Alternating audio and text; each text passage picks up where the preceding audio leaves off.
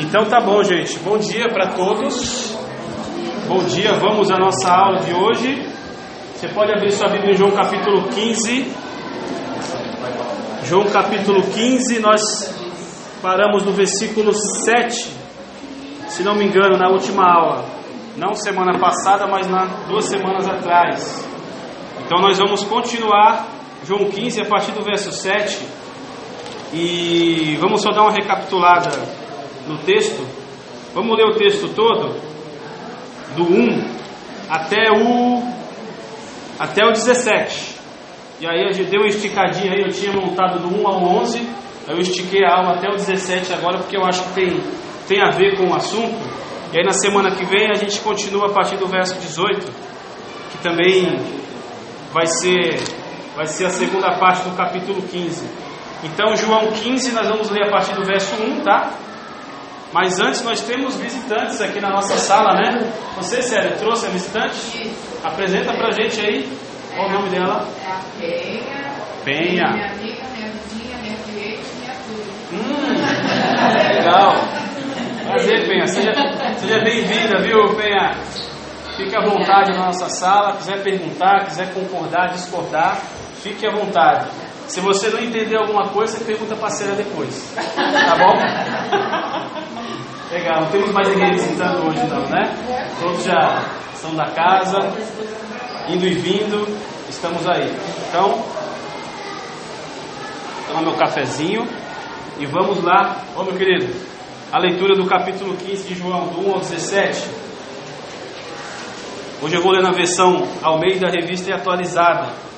Não estou lendo na nova versão atualizada, tá? É um pouco diferente, mas é uma versão que eu também gosto bastante. Vamos lá então, João 15, verso 1. Acompanhe a leitura. Eu sou a videira verdadeira e meu pai é o agricultor. Todo ramo que estando em mim não der fruto, ele o corta. E todo o que dá fruto, limpa, para que produza mais fruto ainda. Vós já estáis limpos pela palavra que eu vos tenho falado. Permanecei em mim e eu permanecerei em vós. Como não pode o ramo produzir fruto de si mesmo, se não permanecer na videira, assim nem vós o podeis dar, se não permanecerdes em mim. Eu sou a videira, vós os ramos. Quem permanece em mim e eu nele, esse dá muito fruto, porque sem mim nada podeis fazer. Se alguém não permanecer em mim, será lançado fora, à semelhança do ramo, e secará. E o apanham, lançam no fogo e o queimam. Se permaneceis em mim, as minhas palavras permanecerem em vós, pedireis o que quiserdes e vos será feito. Nisto é glorificado meu Pai, em que deis muito fruto e assim vos tornareis meus discípulos. Como o Pai me amou, também eu vos amei. Permanecei no meu amor. Se guardardes os meus mandamentos, permanecereis no meu amor. Assim como também eu tenho guardado os mandamentos de meu Pai e no seu amor permaneço. Tenho-vos dito essas coisas para que o meu gozo esteja em vós e vosso gozo seja completo. O meu mandamento é este: que vos ameis uns aos outros, assim como eu vos amei. Ninguém tem maior amor do que este, de dar a vida, de dar a alguém a própria vida em favor dos seus amigos. Vós sois meus amigos se fazeis o que eu vos mando. Já não vos chamo de servos, porque o servo não sabe o que faz o seu senhor, mas tenho-vos chamados amigos, porque tudo quanto ouvi de meu Pai vos tenho dado a conhecer. Não fostes vós que me escolhestes a mim, pelo contrário, eu vos escolhi a vós outros, e vos designei para que vades e deis frutos, e o vosso fruto permaneça, a fim de que tudo o que pedides ao meu Pai em meu nome, eu vou-lo conceda. Isso vos mando, que vos ameis uns aos outros. Até aqui, nossa leitura. Vamos orar, pedindo para que o Senhor nos oriente nesse tempo de estudo, de leitura e também de, de conversa, que o Senhor nos instrua a sairmos daqui desafiados pela Sua palavra. Vamos orar. Senhor Deus, novamente, agradeço pela oportunidade de estar aqui é, à frente, junto com meus irmãos, para comentarmos, para discutirmos, para abrirmos Tua palavra e, e juntos entendermos o que o Senhor tem a dizer para nós a partir dela. Esse trecho, capítulo 15, ainda estamos estudando aquele período em que o Senhor Jesus esteve se despedindo dos seus discípulos, dando ali as últimas instruções, digamos assim, reforçando todo o seu ensino que, foi, que havia sido dado durante três anos. E ali é a noite que antecede a crucificação, é a noite de quinta-feira. Eles ainda estão no cenáculo, naquele local ao qual foi reservado pelo Senhor. Então, fala conosco hoje a respeito de todo esse contexto, tudo que envolvia essas falas do Senhor e que o Teu Espírito venha trazer o entendimento para que nós possamos captar o princípio que está contido nesse texto para que isso se transforme em prática na nossa vida e que a prática da nossa vida nos traga, traga maturidade para a nossa vida espiritual e isso redunde em glória ao Teu nome. Que as pessoas ao redor, além de nós mesmos, possam é, conhecer o Senhor a partir dos mandamentos que nós estudamos, lemos, entendemos e praticamos na nossa vida. Por favor, é o que eu te peço, que assim seja, Senhor. Amém.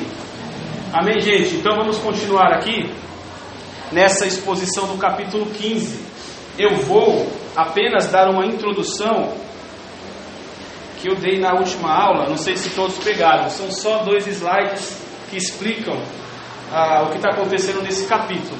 O tema que eu dei é esse aí, é frutificação por conexão, ou seja, a gente só vai frutificar se estivermos conectados com Cristo através de seus mandamentos, da, da obediência aos seus mandamentos.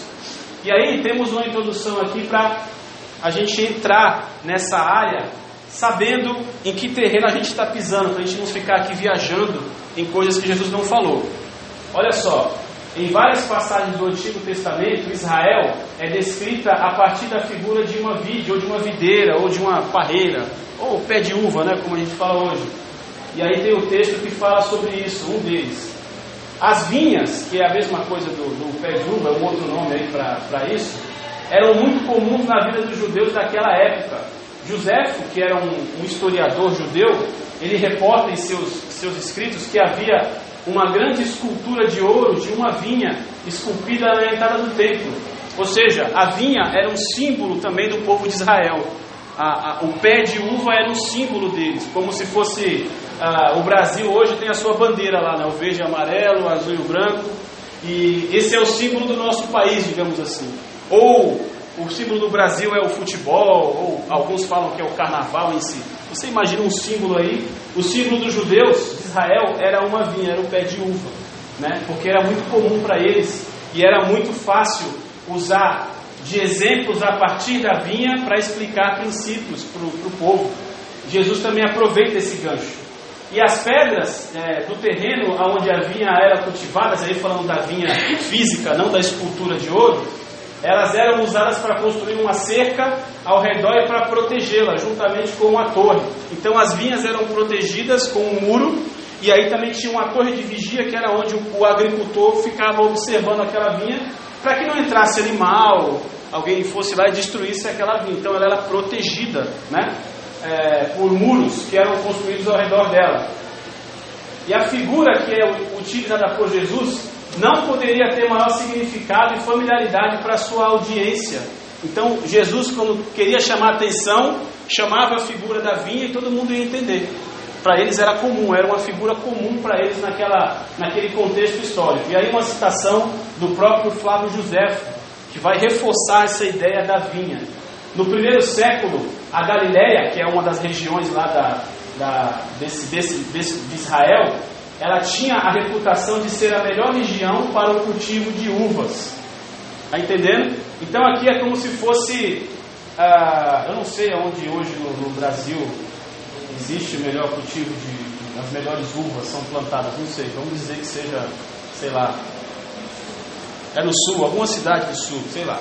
Então é como se Jesus fosse para aquela região e quisesse explicar princípios eternos de Deus a partir da figura da uva. Então ele ia chegar naquele local, todo mundo conhece a uva desde pequeno, a criança lá nasce e toma uma madeira de uva, não de leite, é uva para ele. Então a uva está implícita na vida daqueles caras. Então Jesus pega esse exemplo e explica para eles sobre o reino de Deus. Eu já falei sobre isso aqui, que Jesus ele era muito sábio em pegar os ganchos das situações e falar sobre o reino, né? A gente também tem que pegar essa essa manha né, de falar para as pessoas a partir da realidade dela. Não é ficar falando sobre ó, um, um, cara, é, por exemplo, você vai lá no Nordeste, que é a região que meu pai nasceu, e lá eles plantavam milho, mandioca, essas coisas. Você não vai lá começar a falar para eles sobre é, fabricação de bolacha de, industrializada, que ele não sabe nem o que é uma máquina. Ele só sabe plantar, cuidar e colher e fazer o bolo, fazer. Então, Jesus não fazia isso, ele pegava o contexto da pessoa e aí ele explicava o princípio eterno. Né? Então, para a gente isso é muito importante. Por isso que para nós cristãos hoje é muito importante estarmos a par, pelo menos por cima, das coisas que acontecem ao nosso redor, né? Da nossa região. Nossa região, por exemplo, é uma região é, praiana, então você tem que entender um pouco é, sobre o que acontece na praia, se a praia é bom no dia de sol, no dia de chuva, sabe? Você pensa que é besteira, mas isso é importante. Por exemplo, eu moro num prédio agora, onde tem muito, muito apartamento de temporada. Então, se, algum, se eu de repente quiser puxar algum assunto com alguém que vem de São Paulo, eu vou falar de praia, porque ele vai, ah, praia é legal, a gente veio por causa da praia. Então, isso já chama a atenção do cara, e aí eu posso aproveitar e falar sobre Jesus se, se a situação permitir. Então, não é aquela coisa carrancuda, né? Você fica com a cara fechada, e se alguém chegar do lado, você fala, Jesus te ama, e se você não aceitar ele, você vai para o inferno. Não, não é só isso. Pelo menos assim, de primeira não é isso. Você tem que entrar na realidade da pessoa para você chamar a atenção para si. E Jesus, ao longo do Evangelho de João, faz isso muitas e muitas vezes. Então, vê se aprende isso também comigo, também é um desafio para mim. Tenta entender o contexto das pessoas para dentro desse contexto que seria a mensagem da salvação, tá? Só um parênteses, vamos, vamos seguir. Aí é uma, uma, uma, uma imagem mais recente sobre plantação de uvas aí para você. Só trouxe para você é, observar um pouco. E foi interessante que na aula passada tínhamos um irmão aqui que era. Ele, ele conhece vinho. Então ele é, ele é especialista, ele estudou esse negócio de, de vinho. Acho que é Leonardo, Leandro, era um visitante. E ele falou, ele, ele trouxe algumas informações a respeito do que eu não tinha falado e confirmou as que eu tinha falado aqui na aula e foi muito legal. Foi bastante interessante. Ele trouxe umas coisas que eu não sabia, inclusive nessa área aqui que ele Aqui é como se fosse a, são os métodos de como a, a parreira era cuidada no, no passado. E ele falou que realmente esse aqui não é muito bom porque ele, ele é um suporte que ele, a, ele nasce sem suporte, então a parreira levanta e cai, né? Então ele disse que os melhores são esses aqui, ó, com a treliça ou com, a, com essa, essa trave aí. Foi legal, foi, foi interessante os detalhes que ele trouxe. Enfim, aí nós começamos a falar no versículo 1, que eu não vou falar para vocês agora. Jesus está falando que ele é a videira, mas é importante a gente perceber isso aqui, para depois a gente ir lá para o versículo 7. Que eu não vou falar de novo do versículo 1 ao 6, para a gente não perder muito tempo. Tenhamos em mente que Jesus está se utilizando de uma metáfora. O que é uma metáfora? É uma comparação entre duas coisas de natureza é, distintas em natureza. Tá? Então, quando, por exemplo, Jesus quem estava na pregação do pastor aqui agora de manhã, o Luquete, ele falou que Jesus ele compara o reino de Deus ao fermento né, e, a, e a mostarda. Isso é uma metáfora. O reino de Deus não é um bolo, mas ele é como a figura do bolo, do fermento no bolo, ou de uma mostarda que um grão de mostarda que é uma semente bem pequenininha e depois quando nasce vira uma das maiores árvores daquela região. Então isso é uma metáfora. Então Jesus não está falando exclusivamente sobre a uva aqui. Ele está pegando a figura da uva, as características do plantio, do cultivo, do manuseio e está trazendo uma figura para ele. Olha, eu sou a videira. Então quem não está ligado em mim vai ser lançado no fogo. E aí ele fala você está ligado em mim por meio da obediência do que eu falo, dos meus mandamentos. Tá? Então, falamos sobre isso na aula passada. Você é um ramo que está enxertado na videira hoje e automaticamente você tem que dar frutos, ou você está cortado da videira, ou você está enxertado no ramo, mas não está frutificando. Jesus pegou essa figura e trouxe a mensagem dele. Ficou muito fácil de entender a partir do momento que você entende o que é uva, né? O que é o plantio da uva. Então ficou um desafio para vocês. Isso é uma metáfora. E aí você começa a analisar a tua vida hoje. Você está ligado na videira? Como é que você sabe que está ligado? Está dando fruto? A tua vida está mudando? O teu pensamento está sendo, é, como eu gosto de falar, o seu pensamento está sendo é, desafiado pela palavra? Aqueles conceitos que você tem desde a infância, ou até no momento que você entrou na igreja, permanecem os mesmos? Você já reavaliou esses conceitos para ver se você está entendendo o que Jesus falou mesmo? Muita coisa eu, eu, eu mudei. Eu, eu, eu tinha conceitos recebidos é, de outras pessoas que eu não avaliava. Alguns eu fui avaliar na palavra e vi que estavam certos, outros estavam completamente errados. Por exemplo, é, essa coisa que a gente recebe de que o cristão ele não sofre. Todo mundo aqui já sabe, eu falo disso o tempo todo, né? O cristão sofre, eu ainda falo, o cristão tem que sofrer, senão não está frutificando. Tá? É enganação achar que o cristão não sofre. Enfim, não vou falar sobre sofrimento agora, já falei muito sobre isso. Eu vou lá direto para o versículo 7. A gente já falou sobre isso aí, falamos sobre o ramo infrutífero, ah, falamos que Deus, por estarmos enxertados na, na videira, para dar fruto, ele precisa podar os galhos. E esse, essa poda eu trouxe como uma, alusão, uma metáfora ao sofrimento. E não vai ser gostoso, ah Senhor, vai, poda aí que vai ser, vai ser gostoso. Não, ele vai cortar coisas que às vezes fazem parte de você. Ou coisas que nasceram ali e que você acha que é sua. Não, tem que cortar isso aí. Esse amor aí ao dinheiro, meu filho, eu vou cortar. E dói. Dói. Porque a gente cultiva esse negócio como se fosse bom. E outras coisas também, né? Vícios, é, sites que a gente gosta de visitar, tipo de palavra, é, programa que a gente assiste, artistas que a gente segue, palavreado, tudo isso são coisas que têm que ser podadas pela palavra. E se você não coloca a tua vida inteira em análise à luz da palavra, você pode ser um fruto, um ramo infrutífero. E isso é muito sério, porque você foi chamado para frutificar. E se você não frutifica, você serve para quê? Para ser jogado fora. Esse vai ser o seu destino. Eu sei que dá para aumentar esse vídeo aqui, mas não dá não. Enfim, aí nós entramos no versículo 7. Eu vou, eu vou falar rapidamente sobre o versículo 7 aqui. Ó. Dá uma acompanhada comigo na tua Bíblia. Diz assim: Se vocês permanecerem em mim e as minhas palavras permanecerem em vós, pedireis o que quiserdes e vos será feito. E nisso é glorificado meu Pai, que vocês deem muito fruto, e assim vocês tornarão meus discípulos. Olha só, a permanência do galho na videira depende exclusivamente da obediência. Já falei rapidamente sobre isso aqui.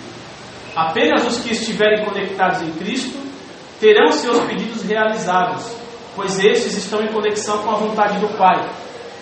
Então, quando Jesus fala, você pode pedir o que você quiser, desde que você esteja conectado. Entendeu?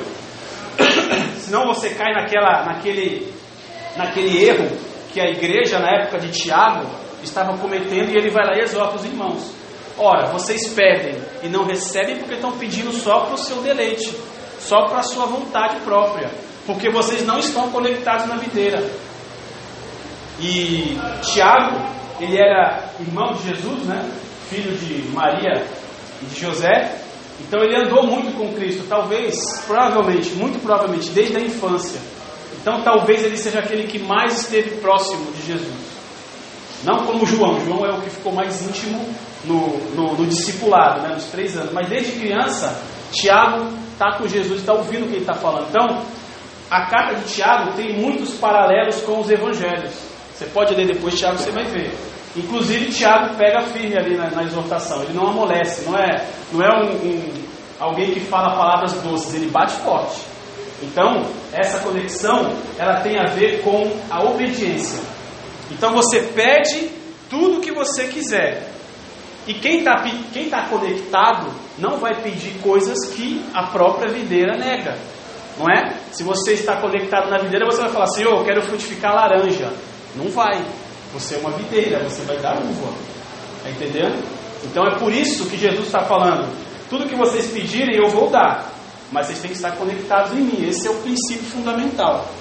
E a gente gosta muito de pegar e cortar isso, né? Tudo o que pedires em meu nome, lhe darei. Você corta esse versículo, coloca na tua porta, na geladeira, no celular, faz até camisa, né? Tudo que pedires, olha aqui, Senhor. E depois vai lá orar, colocando uma faca no pescoço de Deus. Eu estou pedindo, o Senhor não está me dando por quê? Meu filho, lê tudo, lê o texto inteiro e vê se você realmente está fazendo como Jesus falou. Enfim, sabemos que a frutificação depende da conexão, mas o que são os frutos? Uma breve explicação aqui do, do Carson, nosso uh, comentarista qual eu acompanho aqui. a mudança de mentalidade, a mudança de caráter, a mudança de conduta que geram o fruto do Espírito e as suas manifestações. Gálatas 5 fala que o fruto do Espírito é amor, paz, alegria, mansidão, paciência, domínio próprio, bondade, amabilidade. Então isso é o fruto do Espírito. O fruto do Espírito, a frutificação que Jesus promove em quem está ligado nele, é isso aí. Mudança de mentalidade, mudança de caráter, conduta, ah, mudança de, de, de, de, reação. Alguém pisa no teu pé, se fosse alguns anos atrás, a, a, a minha resposta automática era devolver com um soco, né? Direto de direita, ou falar o pior palavrão que me viesse à mente. Mas depois que eu conheci a Cristo, eu entendi que eu preciso segurar essa onda e falar: tudo bem, irmão? Toma cuidado da próxima. Então, na próxima eu dou, não, brincadeira. Não dá na próxima, não. Mas são 70 vezes 7, né? Então tenho que ainda falta bastante. Mas é, essa, é esse conflito que gera na tua mente a frutificação do Espírito. Se não gerar conflito, ou você já está perfeito, vai para o céu, irmão. Eu não, não conheço ninguém assim. Ou você não está conectado. Entendeu? Porque tem que gerar conflito. Tem, a realidade da Bíblia, da, a, a, do mandamento, ela tem que invadir a tua realidade e bagunçar tudo lá. Porque você nasceu em pecado. Salmo 51 fala isso. Você nasceu, foi concebido em pecado. Então a tua vida sem Cristo, ela é toda torta. E para ajeitar, vai dar um chacoalhão. Mesmo quando você está na igreja. Porque quando se converte, não muda de uma vez. Você recebe a salvação. Mas o processo, meu amigo, é até você fechar o olhinho e morrer. Vai demorar. Está entendendo? Então a frutificação é isso. É óbvio que ah, outras pessoas se converterem a partir do teu testemunho também é um fruto. Pode entender assim. Mas não é só aquilo, é principalmente a mudança da tua vida. Tá? Que os outros também vão poder ver e vão poder também querer estarem enxertados na mesma videira que você.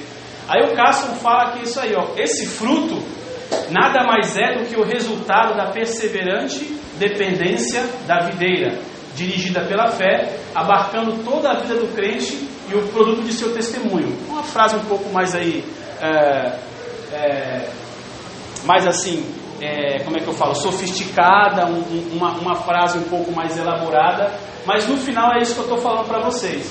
O fruto é aquilo que a, a palavra promove dentro de você, e você vai colocar isso para fora, obviamente, na prática, a partir desse chacoalhão que ela dá. Porque se ela não chacoalhar a tua vida, meu irmão, eu falei, vou falar de novo, alguma coisa está errada aí. Talvez você já esteja fora, já está cortado, só falta jogar no fogo, porque você não está dando fruto. Tá? Então, em resumo, é isso aí que ele fala, o que, que ele quer dizer quanto à frutificação. Aí a gente vai lá para o versículo ah, 9 e 11, que vai falar sobre. Ah, deixa eu ler de novo aqui para vocês se interarem. Deixa eu dar um resuminho aqui. Ó. Aí ele fala sobre amor, tá? Como o Pai me amou, também vos amei, permanecei no meu amor. Se vocês guardarem meus mandamentos, permanecei no meu amor, assim como também eu tenho guardado os mandamentos de meu Pai, e no seu amor permaneço. Tenho-vos dito essas coisas para que a minha alegria, né, o meu gozo, seja em vocês, e, e o gozo e a alegria de vocês seja completa. Jesus está falando assim: vocês têm que guardar os meus mandamentos a partir do que? Da permanência no meu amor. Ou seja, quem ama a Cristo obedece. Então, se você, peguei o exemplo que eu falei anteriormente, se você é um galho que está fora do ramo, você está aqui, o, você é o ramo que está aqui, o galho, e a videira está aqui, Jesus. Você está fora dessa videira. E você aqui diz que ama a Jesus, você é mentiroso. Porque quem ama, obedece. E quem obedece está ligado. Entenderam a dinâmica? Eu queria saber desenhar bem para fazer um desenho bonito aqui, mas eu não sei desenhar bem. Vou só atrapalhar vocês. Às vezes sai uma coisa legal, mas nem sempre sai.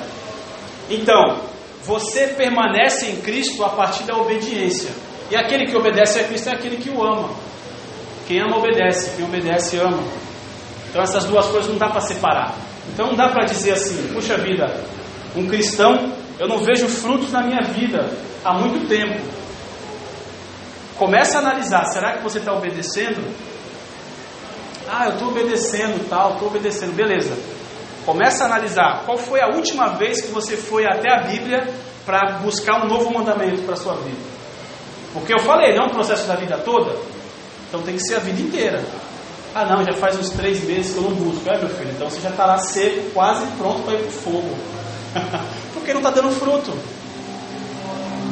Às vezes, as frustrações da nossa vida ah, podem estar, podem ser entendidas a partir dessa ligação com a videira. Não estamos ligados com a videira, estamos cobrando de que ele nos dê fruto. Mas ele falou que o caminho é estar conectado. E aí vai cair de novo naquilo que eu vou sempre falar. Você precisa ler a sua Bíblia e fazer oração, se quiser crescer, se quiser frutificar. Se você não lê a sua Bíblia, querido, você está fora da videira. Ah, Marcelo, mas eu fiquei um dia sem ler, já estou cortado. Não estou falando isso. Não estou falando que você vai deixar de ler um dia e Jesus vai te cortar. Mas esse processo de afastamento tem que ser cada vez menor. Eu não li num dia, no outro você já vai buscar. Ah, não deu de novo, vai buscar no terceiro. Não acumula. Está entendendo o que eu estou falando? Ah, não entra naquela desculpa, ah, já é o terceiro dia, Jesus não vai mais me ouvir. Ele vai ouvir. Você está vivo, ainda tem esperança. Pensa assim: não, Senhor, eu vou me conectar hoje. Hoje eu vou buscar para que eu possa obedecer, para que eu possa reforçar o que já me falou ou aprender algo novo.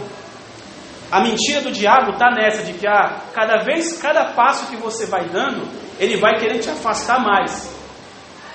Que nem um amigo meu, já falei sobre ele aqui. Eu ouvi desse mesmo comentarista, o Carson, numa pregação, que ele fala assim: uma pessoa ela se afasta do evangelho não é de uma vez, ela vai sempre aos pouquinhos. Hoje ela não vai na igreja, aí amanhã ela, ela só vai no culto da noite, é, aí depois ela, por vontade própria, tá? não estou falando por algum motivo de trabalho ou outra coisa que quer que seja. Aí depois ela não vai mais no culto à noite, só vai domingo sim, domingo não. Depois ela vai uma vez no mês, daqui a pouco não vai mais. Aí daqui a pouco ela começa a ouvir o amigo do trabalho que é descrente, ou ouvir o professor que é descrente, ou o vizinho, aí começa a acessar aqueles sites uh, sobre filosofia, sobre outros assuntos e não confronta com a palavra e começa a ouvir os filósofos, começa a ouvir os pedagogos, começa a ouvir os psicólogos. E aqui mais um parênteses, não tem problema nenhum em ouvir psicólogos, pedagogos e filósofos. Eu gosto de fazer isso, inclusive. É, só que eu sempre falo o que, que ele está falando que bate com a Bíblia. Aí eu vou na videira e vejo. O que não, é, o que não bate com ele, com a videira, eu, eu, eu corto. Aí eu corto da minha vida, eu, eu mando embora. O que bate, eu, eu vou lá para querer saber mais. Então, a base da filosofia, da pedagogia, a, da visão política e da filosofia, como já falei, ela da psicologia e psiquiatria também, porque é interessante vocês saberem sobre isso. Ela tem sempre que ter a base que não confronte o que a Bíblia fala. Não estou falando que você tem que seguir apenas psicólogos que são cristãos, tá? Mas o que ele falar tem que bater com a palavra. Ah, Marcelo, mas o, o descrente pode falar algo de acordo com a palavra? Pode, claro que pode. Isso se chama graça comum. Deus repartiu o seu dom com incrédulos também. Não o dom da salvação, mas algumas habilidades estão nas mãos dos incrédulos. Os melhores profissionais de várias áreas, nem todos são cristãos. Muitos são, a gente não sabe. Por exemplo, a questão da, da análise da, da depressão começou com os cristãos. Lá no século XVII, um puritano já falava sobre terapias a partir é, é, de ajudar a pessoa, de ter, de, de é, estar em companhia com quem está depressivo, ajudar essa pessoa a, a encontrar um trabalho, Sabe, hoje que os psicólogos falam, os cristãos já falavam lá séculos atrás. Só que hoje a gente imagina que tudo que é bom não está na igreja. Ah não, o melhor jogador de futebol, se você gosta de futebol, não é cristão. O melhor músico não é cristão, o melhor professor não é cristão, o melhor psicólogo não é cristão. Mas mesmo assim, esses caras têm algo a falar pra gente, desde que você volte para a videira. Tá? Ah, mas eu acho muito perigoso, Marcelo, você fazer isso e tal é perigoso se você não estiver conectado na videira. Aí você fica com medo. Como é que você vai comparar uma coisa que você não conhece? Não é? E nessa, meus irmãos, muitos se desviam da fé, porque ele vai aos poucos ouvindo o que esses caras falam, sem comparar com a Bíblia, e acha que aqui é tudo certo. Ah, não, isso aí pra, é para minha vida mesmo. Esse negócio aí de. Ah, esse negócio aí de, de. Por exemplo, que eu gosto de falar sempre aqui. Esse negócio aí de dar palmada na criança não é legal, não. Isso aí afeta, causa traumas na criança. Eu não vou fazer mais isso com meu filho. Só que a Bíblia fala que você deve fazer. Inclusive ela fala, se você não faz, você não ama. O psicólogo falou isso? Então descarta. Descarta. Enfim. Só exemplo, tá gente? Porque eu gosto de fuçar essas coisas pela internet e tem muita coisa boa, mas também tem muita coisa que você tem que chutar, porque senão vai, vai confundir a tua fé. Então permanecer na videira resulta na produção de frutos. E isso glorifica o Pai. Só um resumo do que eu já falei. E aí a verdadeira alegria do discípulo deve ser consoante, né, deve estar ligada com a alegria de Cristo. E qual é a alegria de Cristo? Ele, está permanece, ele permanece no amor do Pai. E isso deve provocar alegria em você. Se não provoca alegria em você, de novo, você não está conectado nele. Você não está entendendo, sabe? Você não está entendendo, não está pegando, pegando a visão, como fala aquele, aquele rapaz aí que está no YouTube, bem famoso.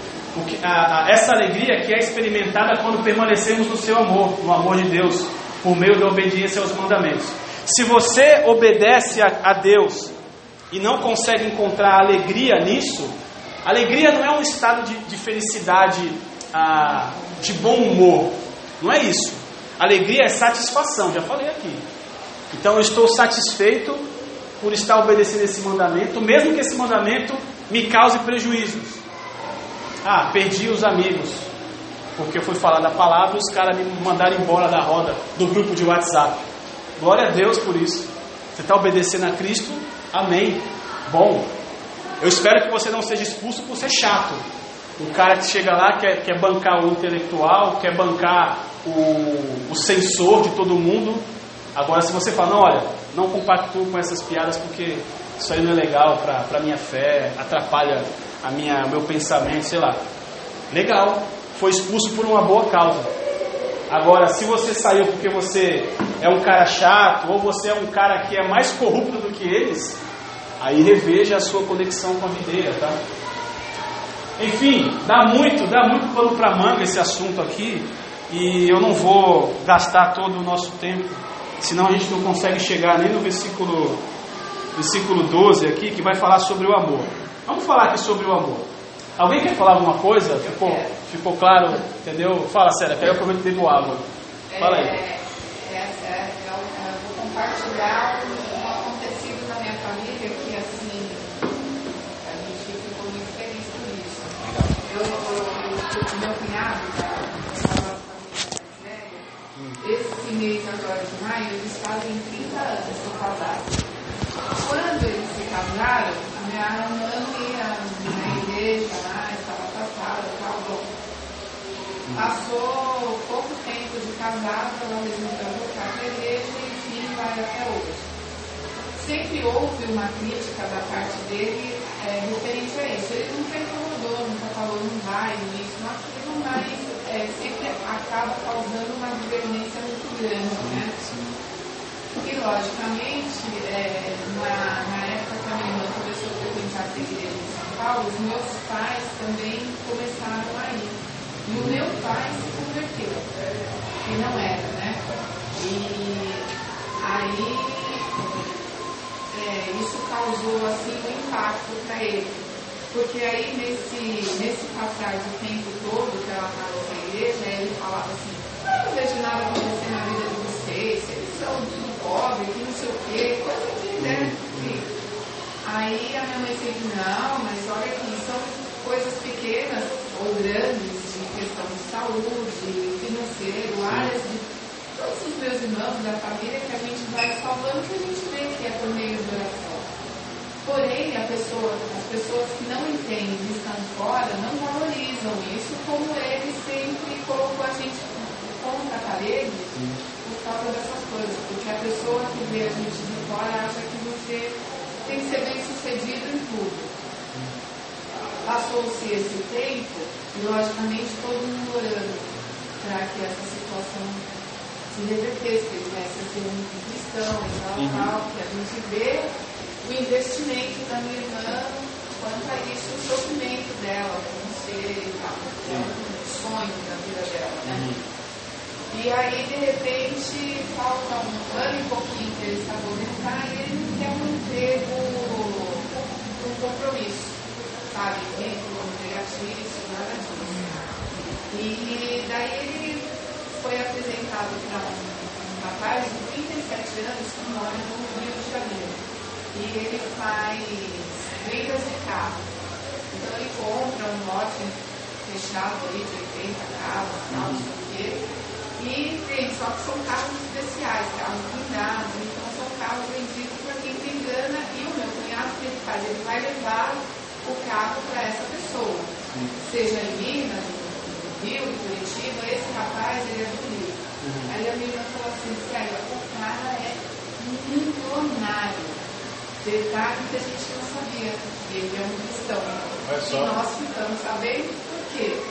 Um dia minha irmã reclamando, nossa, mas o cara quis que o Marcos saísse aqui de São Paulo e fosse com ele só de companhia para o Rio de Janeiro. Uhum. Aí quando ele chegou, todo o jeito dele falando, a cara dele falando para mim, Jesus, fala o Rio, chato, não sei o que. Aí irmã falou assim, sabe qual foi a exigência? Isso numa segunda-feira ela falou assim, nossa, vou falar para você. Ele é cristão, e ele falou assim, ó, você só vai continuar comigo fazendo esse trabalho se você for fazer companhia para sua esposa na igreja. Eu quero uma selfie e um culto gravado. Eita, eita, colocou na parede. Foi ele que colocou na parede. Então, Isso. e aí eu falei assim, ó, tá vendo? É, por meio das nossas orações, não foi por, por nós, o santificado não fez milagre, mas o de fora fez. Exato. Entendeu? Exato. Então eu acho que uma ligação aí dessa. Sim. Ramo, né? Sim, sim. Ah, ah, já falei sobre isso aqui há muitas aulas atrás, acho que ano passado, no começo, de que às vezes ah, a gente planta e a gente não colhe, é outro que vai, que vai colher. Mas se você plantou para o reino, meu amigo, tá bom, o fruto é resultado positivo, a glória é para ele, não é para você, né? Então isso é legal. Ah, os meios aí que as pessoas usam que Deus abençoa são diversos. Agora você tem que fazer essa parte, tem que frutificar e dar testemunho, orar pela pessoa, falar. Uma hora ou você ou outro pode chegar nela e ele dizer: Eu quero fazer parte dessa, dessa videira. Aí agora a gente fala para ele: ó, nós somos pobres, ele é milionário. O entendimento aí em questão espiritual é o mesmo, então não tem como falar não. Sim, verdade, pois é. De repente ele não queria ver resultado, né? Tá vendo? Ó, eu, eu abençoo, tem alguns que eu abençoo bastante também, só que não são todos. De repente ele vai entender isso aí. Legal, interessante, valeu, bom, bom, bom testemunho sobre, sobre isso aí. É bastante interessante. Agora, ah, é aquilo né, que a gente sempre fala aqui. Você nunca pode tomar por padrão a vida do próximo, no sentido de que se ele foi abençoado com milhões, você também vai receber milhões, porque você também está na mesma videira. Não é assim. Quem determina é ele. Até porque você não vai olhar para aquele mais miserável que mora lá nas palafitas e não tem nada e querer ser igual, né? Ele está na videira também. então, é, eu, eu, eu falo isso porque eu passei durante muitos anos, no começo do meu casamento com a Alessandra, uma fase de inveja muito forte de outras pessoas. Eu tinha inveja, olhava, pô, esse cara, eu, aí já começa a detonar o cara, né? Tipo assim, eu sou melhor que esse cara, esse cara é um Zé Ruel, não sabe nada, não sabe nem falar, sabe? Não sabe nem fazer o ó com o copo. Tu coloca o copo, ele não consegue desenhar o ó. Ele não consegue fazer nada, eu consigo fazer melhor que ele. E eu ficava nisso, e aquilo me corroía por dentro e me deixava amargurado, reclamão, chato, infrutífero. Aquela época eu estava fora, eu não estava frutificando. Aí chegou um dia que Deus falou bem claramente para mim assim: falou, ó, tua vida é a tua vida e a dele é a dele. Eu que escolho o que eu vou dar para os dois. Então, você quer alguma coisa? Pede para mim. Eu vou dar conforme eu quiser. Aí foi tipo um tapa na cara que eu levei. E a partir dali, e foi muito interessante, não é que vai acontecer com vocês também, mas a partir daquele momento que eu parei de olhar para os outros e olhei para a minha vida, para o meu saláriozinho pequenininho, da Alessandra também trabalhava na época pequenininho, quando eu comecei a olhar para nós, que as coisas foram uma atrás da outra. Eu comprei o carro, comprei a casa, ela se engravidou. Foi tudo assim, pá, pá, pá. Planos de anos que nunca ia para frente, talvez porque eu estava com o coração amargurado, invejoso e tudo mais. Enfim, é um testemunho que eu não tenho nenhum, nenhum mérito nisso. Deus olhou para mim e foi misericordioso. Se, for, se dependesse de mim, eu estava até agora lá reclamando. Isso não é mérito meu. É Deus que me usou dessa maneira para falar: olha, tá vendo como é que eu faço na vida dos outros? Eu faço na tua. Então, se acalma aí, seu mané. Fica tranquilo. Eu que vou cuidar disso aí, não é você. Tá entendendo? Não é irresponsabilidade, mas é entregar para quem sabe. E aí ele vai falar: agora você faz isso. Aí você vai lá e faz. Agora você não faz aquilo, você não faz. E na hora ele vai dar o que ele quer. Mas é o que ele quer, não é o que você quer. Às vezes, o nosso pedido, pedir tudo e lhe será dado, desde que você esteja conectado. A partir do momento que eu me conectei, eu comecei a pedir, ele me deu. Me deu muito mais do que eu precisava, do que eu merecia. Muito mais do que eu preciso também, porque eu consigo.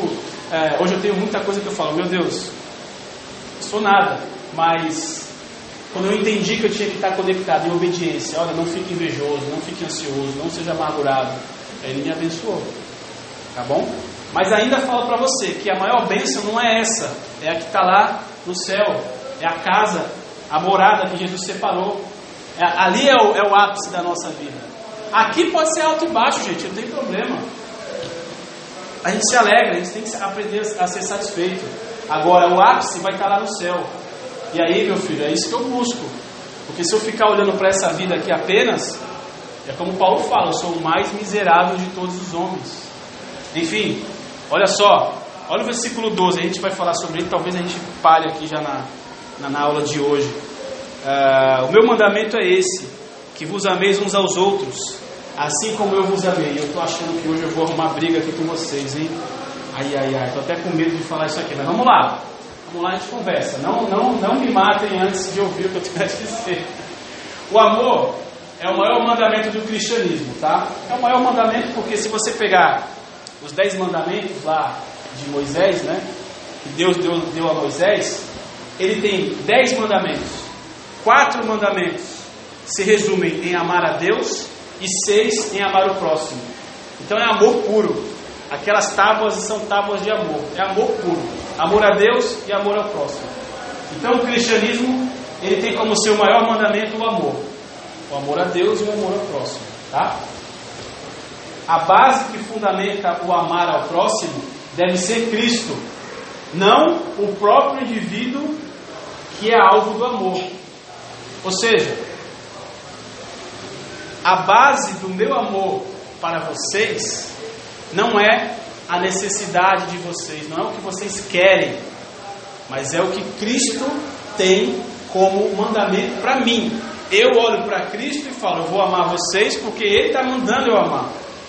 Eu não vou amá-lo porque ah, vou amar essa pessoa porque ela precisa, é, sei lá, ela precisa ser compreendida nos seus pedidos.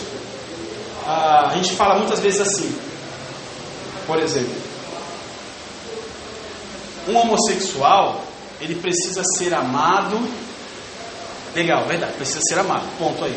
Mas muitas pessoas dizem assim: ele precisa ser amado porque ele necessita de uma de um certo conforto para aquela posição que ele escolheu de ser homossexual.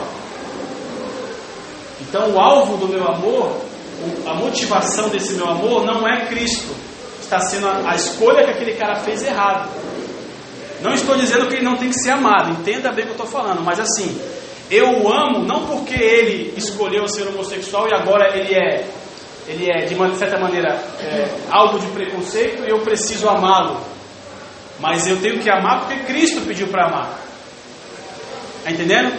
Um bandido tem que ser amado não porque ele cometeu os seus crimes e agora precisa de amor, mas porque Cristo fala para você amar até quem é bandido, quem escolhe. Por que eu estou falando isso? Porque o amor que a gente que nos é ah, oferecido hoje, a explicação do amor ou o motivo ao qual o mundo cobra a igreja de amar, é porque aquela pessoa que está lá torta da vida precisa receber o nosso amor porque ela tomou uma posição ao qual agora só o amor vai salvá-la. Isso não é amor, isso é conivência. Porque quando você ama um homossexual, não, ele precisa de um abraço, ele precisa de carinho, ele precisa, sei lá, de uma roupa, de um prato de comida. Legal, precisa disso. Mas ele também precisa ser confrontado do seu pecado. Eu não estou falando apenas do homossexualismo, estou falando do pecado de não crer em Deus. Aquela pessoa precisa ser alvo do amor de Cristo. E uma hora, nesse, nessa doação do amor, você tem que falar, querido, você precisa aceitar Jesus, senão você vai para o inferno. Depois de uma base, claro, tá? Mas tem que ser exposto para ele. Então, o amor hoje, ele é ensinado assim: você ama para satisfazer uma necessidade daquela pessoa e pronto. E não é isso não. O amor é como o Luquete já explicou bem aqui. O objetivo final é a salvação da vida daquela pessoa. Os meios para chegar nisso são sim amor, abraço, prato de comida, roupa, é, carinho, aconselhamento, mas você tem que chegar no fim. Você não pode pegar e falar, por exemplo, tirando o exemplo do bandido e do homossexual, você pega de alguém que é bem pobre, que não tem não tem é, como se alimentar um mês de rua, sei lá.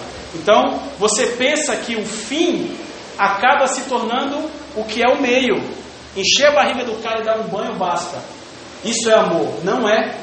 É amor pela metade, digamos assim. Logo não é amor. Estão entendendo o que eu estou falando? Está tá difícil, está muito. Alguém tá, ficou claro? Os meios, eles são os meios, não são, não é o fim. O fim é chegar, levar essa pessoa a Cristo. Se ela vai obedecer ou não, não é com você mais. Dali para frente ela decide. Se ela vai subir vai descer.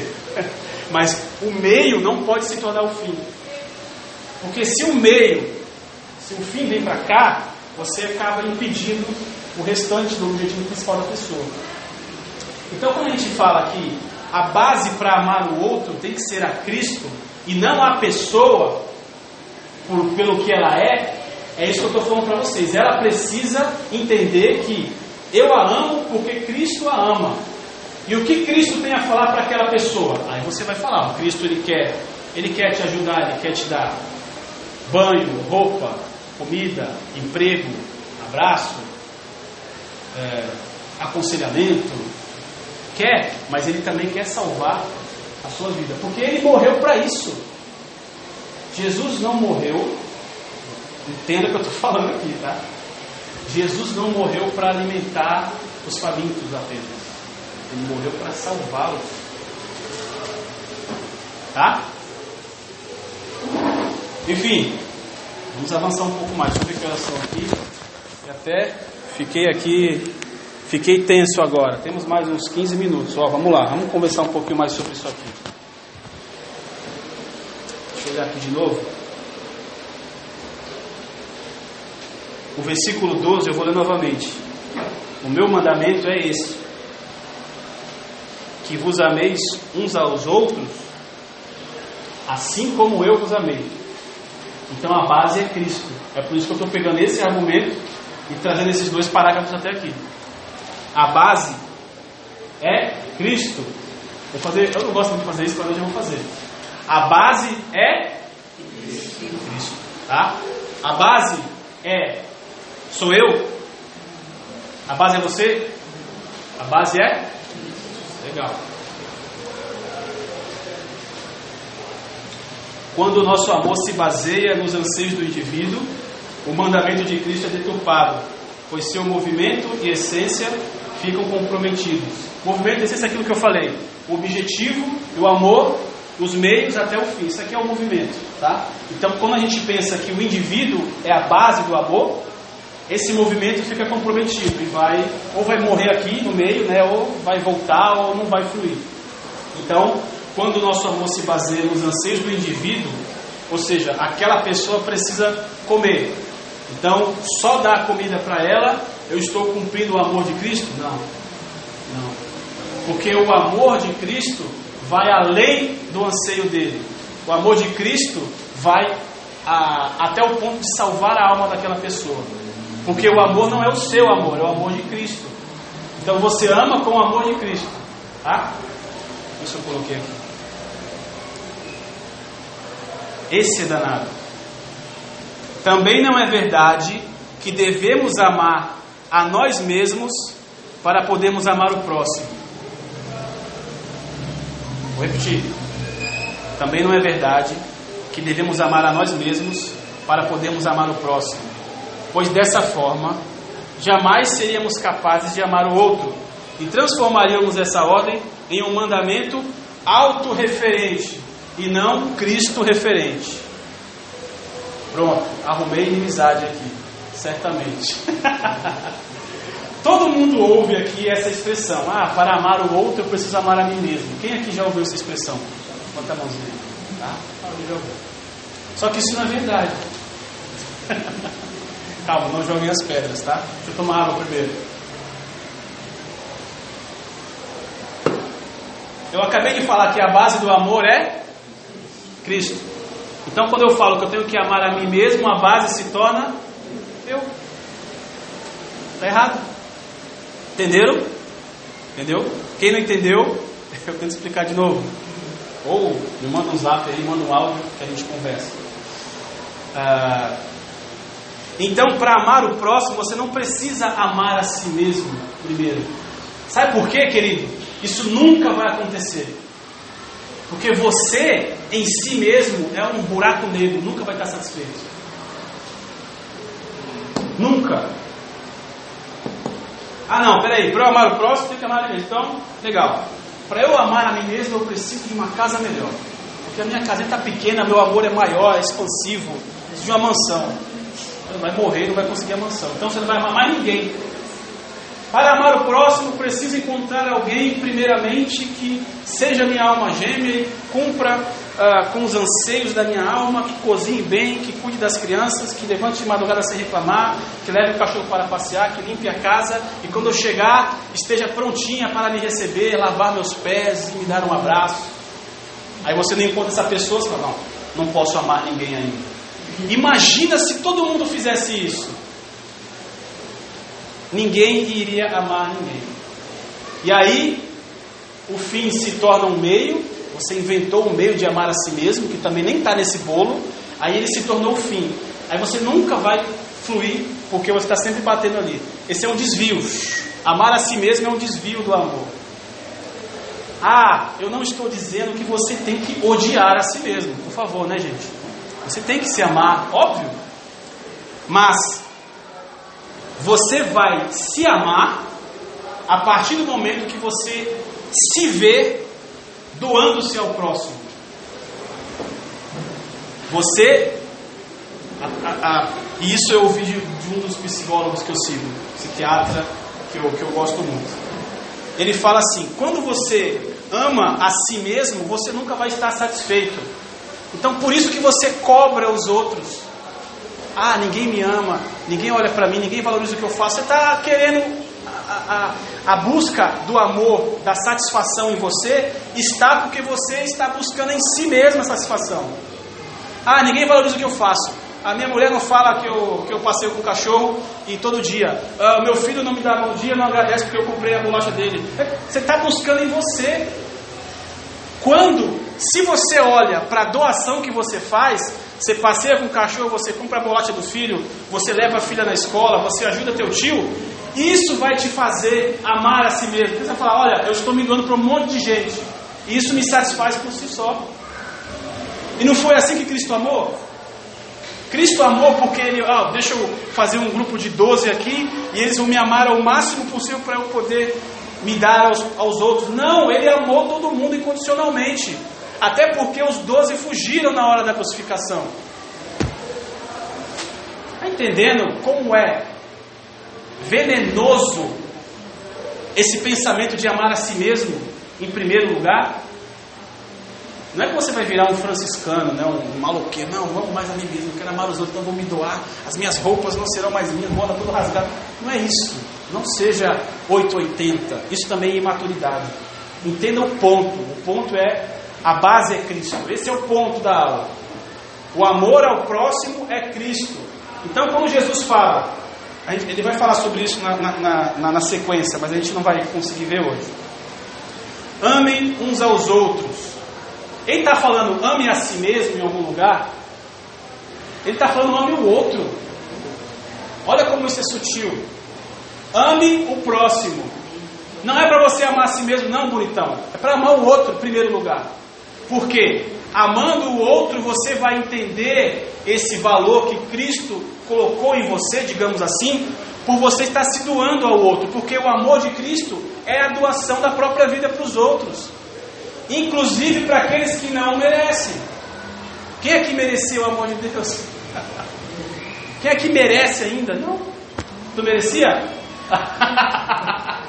fala, fala, Zé, pode falar, brincadeira. Quando você começa a falar de ti mesmo, realmente no versículo, eu pode falar. Eu queria só a partir de Mateus 22, 37. Pode ler. Respondeu Jesus: Amarás ao Senhor teu Deus de todo o teu coração, de toda a tua alma, de todo o teu entendimento. Este é o grande primeiro mandamento. E o segundo, semelhante a esse, é: Amarás ao teu próximo como a ti mesmo. Surgiu uma dúvida. Ah, qual é o qual é a Aí você tem amor a Deus, amor ao próximo e amor a si mesmo, né? Isso, tá e o segundo mandamento semelhante a esse é amarás ao teu próximo como a ti mesmo. Exato. Vem amar a Deus, amar é primeiro, primeiro, depois amar o coração. Tá, amar, amar, amar a Deus e amar o próximo como a si mesmo. Deus, próximo e a si mesmo. Em que lugar está o si mesmo aí? Aonde que está o próximo aí? Exato. Ou seja, todo mundo, todo, é, primeiro Deus, isso é, é base. É. O segundo é o próximo, depois a si mesmo. Ele está falando como a si mesmo. Então, se você entende que o amor a si mesmo é, é, é tua, não existe como você amar além da sua própria vida, você pega essa tua própria vida e dá para o próximo. Depois você vai se amar. Isso é um pouco sutil se você ler rapidamente. Porque se você pegar. Isso é. Porque se você pegar essa. Isso, isso aí confunde. Talvez baseado só nisso, as pessoas inventam essa mentira de amar a si mesmo para depois amar o próximo. E na verdade é assim. Racionalmente, todo mundo pensa assim: a minha vida é o que eu mais amo. Então você pega a sua vida e dê para o próximo, em primeiro lugar. Depois você vai amar a si mesmo. Talvez seja nesse versículo que as pessoas se baseiam. Sim, é, sem dúvida, sem dúvida. Ou elas fazem por inocência, que eu acho que se ela lesse a Bíblia toda não ia mais, ia bater nesse versículo de João 15 e ia ver. Ou elas fazem de propósito, elas cortam, aí amem a si mesmo. Sabe por quê, gente? Porque quando você ama a si mesmo, deixa eu ver aqui, tem mais cinco minutos. Não chega a ser uma inversão? Primeira Isso. É uma inversão, de fato. De fato, bem, bem observado. Porque perceba assim, a, toda a tentação, ou seja, toda a sedução do pecado, ela se baseia na satisfação da nossa carne. Tá? Então, por exemplo, eu, é, eu sou, se eu sou tentado a trair a Alessandra com uma outra, uma outra, uma outra moça, é porque aquilo de certa forma, se eu der vazão à minha à tentação que veio ao meu ouvido, vai me trazer satisfação. Eu não estou pensando na mulher, nem na Alessandra, eu estou pensando em mim. Então a base do pecado é o amor, é a autossatisfação. Se você incute na cabeça de cada pessoa do mundo que ela precisa amar a si mesma, o que, que você está criando? Pessoas que estão propensas a esquecerem do próximo e apenas se satisfazerem nas suas próprias, nos seus próprios desejos. Então, quando você coloca a, amar ao próximo, é muito fácil você confundir isso com satisfazer a si mesmo primeiro. E aí mata a essência do cristianismo. Porque o cristianismo é a doação ao próximo, mesmo quando a doação do próximo tire tudo que eu tenho. A base não é Cristo? A base não é Cristo, gente? Ele deu a vida. É tudo que o ser humano tem. Eu sei. Isso precisa assentar na nossa mente, a gente precisa pensar sobre isso, fazer algumas ponderações. Mas essa é a minha posição. O amor a si mesmo, ele, ele não é que ele seja errado, mas ele não pode ser a primeira base da nossa, da nossa vida de amor. Por quê? Você vai se encontrar, você vai se valorizar quando você amar ao próximo. Você se, isso que eu estava falando aqui do, desse, desse, desse psiquiatra, ele fala que você é, você recebe a, a satisfação de, daquilo que você é por aquilo que você dá para os outros. Então, quando eu falo, olha, eu me dou, não que eu seja o maior exemplo disso, tá? Mas vamos usar um exemplo aqui até que hipotético. Eu me dou para minha esposa, para os meus filhos, para os meus vizinhos, para os meus parentes, para o meu funcionário, eu me entrego para eles e tal. Ah, quando eu entender essa dinâmica de dar sem esperar nada em troca, aí sim eu vou ver que eu sou, entre aspas, valoroso. Porque o valor que eu tenho é pela doação que eu dou para o outro. Logo, Cristo colocou em mim esse exemplo para eu fazer aos próximos, ao, ao, ao próximo. Então, você pode perceber que uma pessoa segura de si, ela entendeu isso de alguma maneira. Ela entende que ela não é importante. Eu não sou importante na, na jogada. Se tiver que me colocar na frente, eu me coloco pelo outro. Agora é diferente, né? Se você tem uma comunidade ou uma sala como essa aqui, onde todo mundo entende que tem que amar a si mesmo, vai ser cada um na sua aqui. Cada um no seu zap ali. Agora, se você entende que o amor a si mesmo vai encontrar o seu ápice quando você se doar para o próximo, vai ser o quê? Vai ser todo mundo orando o que você está precisando. Posso ajudar? Não, não, eu estou precisando, eu estou aqui com a pena quebrada, mas eu consigo usar outra. Sabe? Estou usando um exemplo exagerado aqui, mas vai ser a dinâmica diferente. Todo mundo vai sair daqui ajudado. E todo mundo vai sair daqui satisfeito também. Agora, se você fala, o que, que eu vou ganhar então naquela sala hoje? Deixa eu procurar primeiro, como que é aquele, aquela expressão? É, minha farinha é pouca, meu pirão primeiro, é isso? É isso, né? Deixa eu ver primeiro o que tem para mim. Você vai sempre querer mais, nunca vai satisfazer. Não, eu quero mais, eu quero mais, eu quero mais, eu quero mais, eu quero mais. E você nunca vai ser capaz de amar o próximo. Eu sei, eu sei que isso provoca algumas contrariedades, algumas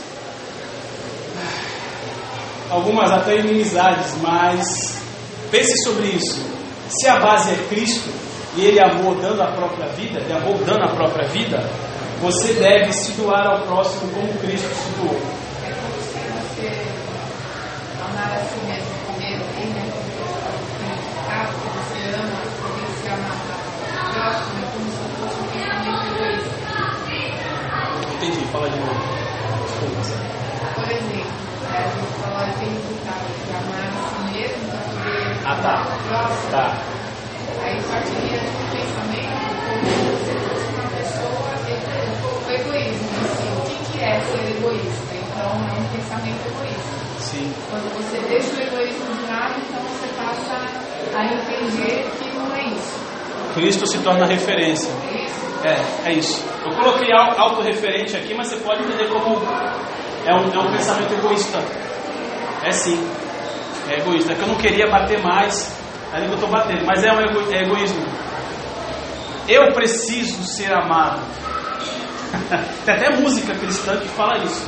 Eu preciso ser amado. Não precisa nada. Você já foi amado ao limite por Cristo. Tem que amar. O amor só vai fluir entre a gente se a gente tiver esse pensamento. Todo mundo aqui vai ser amado se todo mundo entender que tem que amar. Agora, se todo mundo entender que tem que ser amado, ninguém vai ser amado. Nem você. Porque você é um buraco negro de necessidades. Esse é o teu coração e o meu também. Então, a distorção sutil de mandamentos, ela nos leva a essa, esse afastamento da videira. Aí tem um monte de ramo querendo, buscando amor. Jesus fala: sem mim nada podeis fazer, nada, nada. Um ramo não se autofrutifica.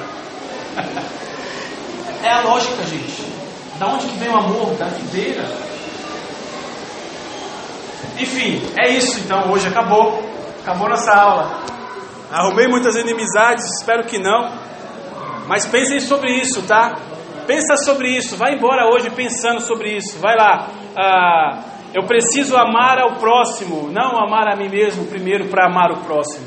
Tá?